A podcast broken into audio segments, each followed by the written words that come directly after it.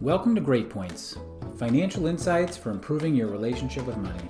I'm Matt Schroeder, certified financial planner and director of financial planning at Great Point Wealth Advisors, a fee only registered investment advisory firm with offices in Boston and Danvers, Massachusetts.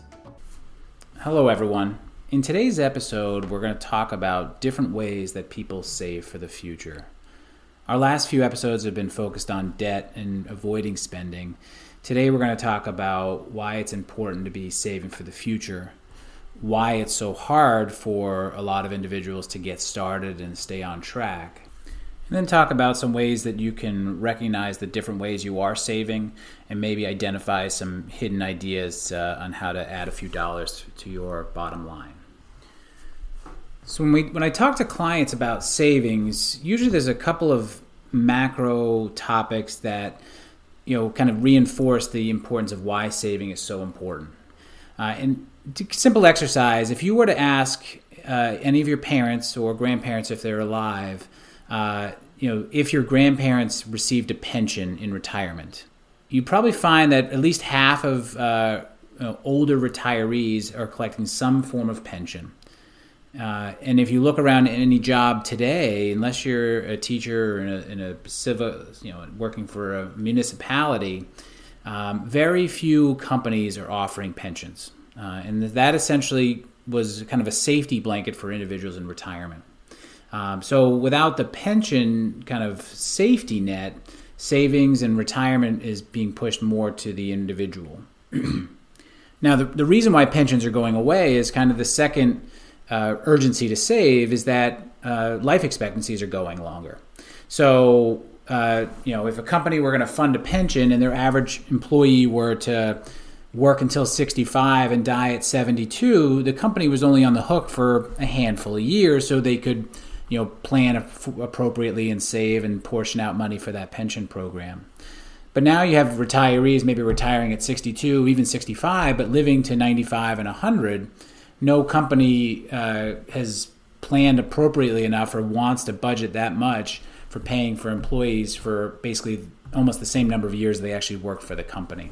So as pensions have gone away, you know, individuals are faced with the idea of having to save enough or work long enough to be able to replace uh, those those cost of living for you know more years than maybe their parents or their grandparents had planned for. And then the final topic, which we're really not going to spend a lot of time on the political side of it, is but it is the uncertainty of Social Security. You know, you've heard reports that Social Security will be out of money in 2038 or 2041, and I believe there's always going to be a, a, some form of Social Security benefit because it's such an important part to a lot of Americans. Um, but that benefit may be lower than you might be expecting, or you might plan on it not inflating at the same rate as some of your expenses might. So you look at all these three things. You're gonna, you might be living longer. You might have less you know, reliability from your employer, and maybe a little bit less from uh, you know the government. So that falls on your shoulders of why you need to save. When you combine these macroeconomic ideas uh, with the micro level of how people are doing so far, you can quickly see why there's a large concern for savings. The average 38 year old has less than $100,000 saved for the future. Um, the average 65 year old has less than $400,000 saved. And those numbers may seem big, but when you think about how much it costs to live and what that future inflated cost is going to be, it's really important for people to understand how much they need to be saving, how to start saving uh, at, at, the earliest possible time, but also balancing that with uh, you know their living experiences and the things they need for today. So if saving is so important, then why is it so hard? Um, and my take on that is there's a couple things that are working against all of us. Uh, we live in a consumer economy. There's a lot of things out there that are wanting us to buy and encouraging us to live a better lifestyle and uh, enjoy uh, and you know invest in ourselves and spend in ourselves. But all these things add up to, to bills and they add up to monthly out, outflows that usually are a lot easier to do than bringing the money in and putting it aside. Um, the second is you've heard me talk about that FOMO mentality. You know, more and more people don't want to miss out. They're not sure what will come around the corner next, so they they want to enjoy today. Um, but that attitude is sometimes counterintuitive to savings and delayed gratification for the future. Finally, is the idea of accessibility. You know, I hear clients say all the time, "Well, if I, if it's in the bank, I'm going to spend it." Um, but sometimes when you save, you build up liquidity, uh, which is important for your long-term financial uh, objectives. But it also means there's more temptation there to possibly buy or use that money to spend. Um, so you know, understanding the balance between savings and liquidity uh, versus what's spendable is is, uh, is an ongoing challenge, an ongoing debate for a lot of clients. So if you're listening in today and you're realizing that savings is extremely important, but it's also very difficult, you might start to ask yourself, what do I do now? How much should I be saving? What's the right number for me?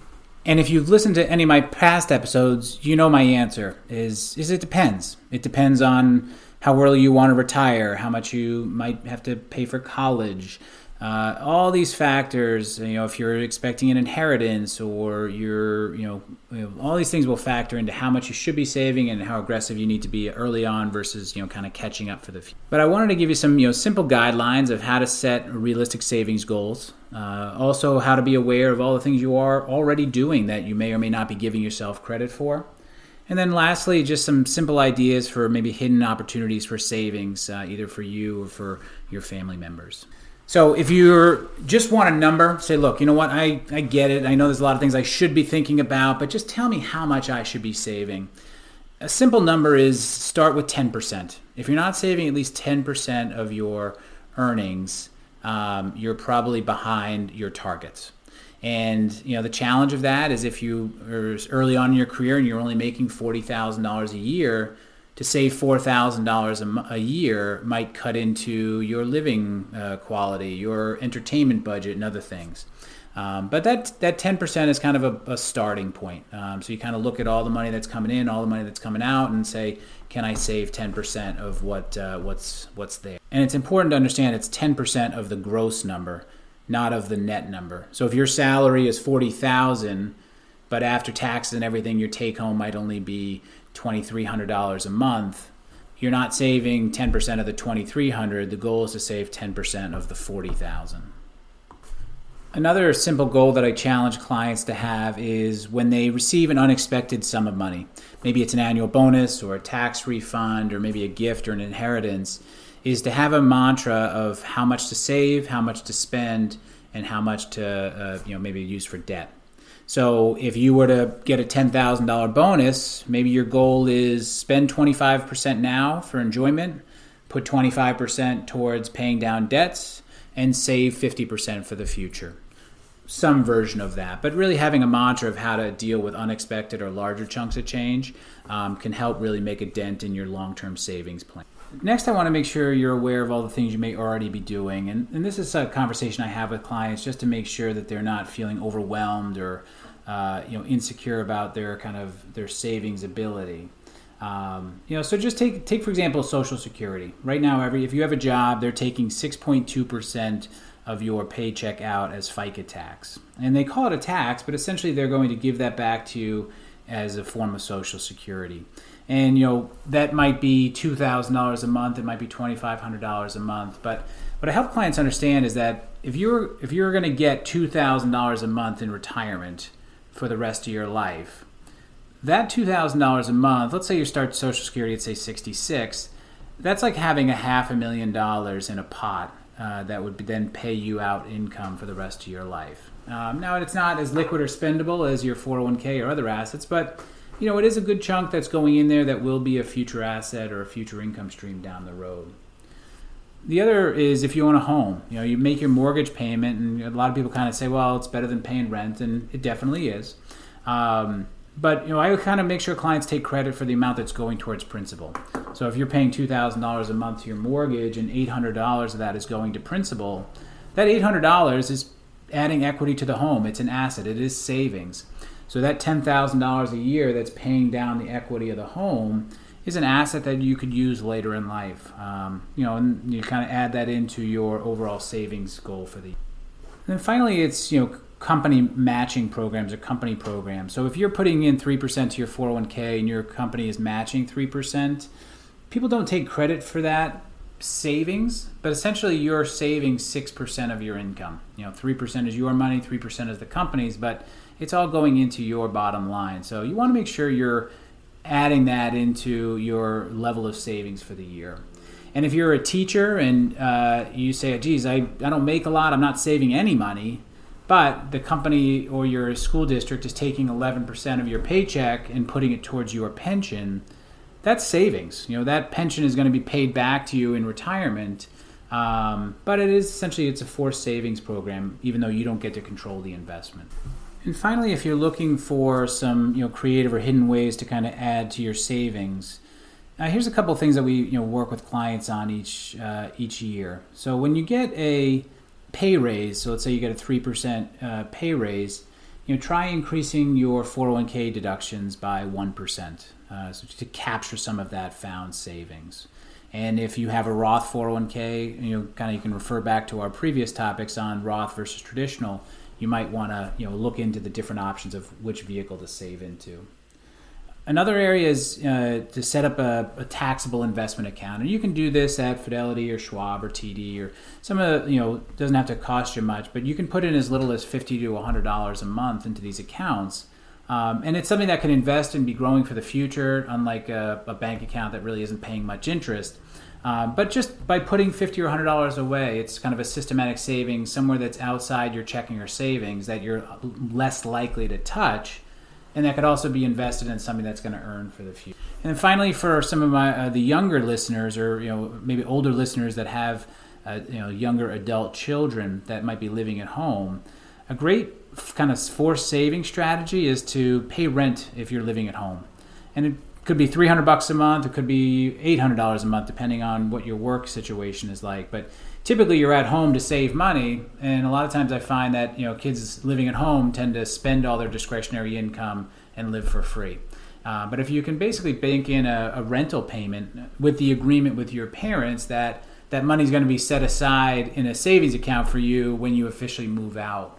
Um, and maybe that gets added to a roth ira each year or maybe it just gets built up as kind of a a gift fund for when you're ready to buy a home or uh, you know ready to kind of move on to the next step. Now, I'm fully aware that most individuals would expect financial advisors to tell people to save as much as they possibly can. Um, but I'm fully aware that any type of plan that goes to the extremes, like save all your money or don't spend your money, or uh, is going to be one that's going to fail. So, you would the goal is to think about a disciplined and realistic saving strategy that is aligned with your long-term investment approach and that you've got some systems in place to manage your spending and you know just kind of check yourself when it comes to debt and how you uh, allocate your monthly spending. Um, and if you can do all those three things and then just have some simple exercises on an annual basis of how to you know review your results and recognize your successes and you know correct any of uh, uh, you know maybe where you may be skewing off course you're going to be in a lot better financial position than you were before you started listening to these podcasts. And that's really the, the ultimate goal uh, of sharing this information is to help you and the listeners make more educated and confident decisions about their finances both today and in the future and you know how to communicate those decisions to the ones that they love. Now, I hope you can apply some of what you heard today to improve your relationship with money. And thanks again for listening. Until next time, on Great Points with Matt Schroeder. Great Points is hosted by Matt Schroeder. Great Point Wealth Advisors is a registered investment advisory firm regulated by the Securities and Exchange Commission in accordance and compliance with the securities laws and regulations. Great Point Wealth Advisors does not render or offer to render personalized investment or tax advice through Great Points. The information provided is for informational purposes only and does not constitute financial, tax, investment, or legal advice.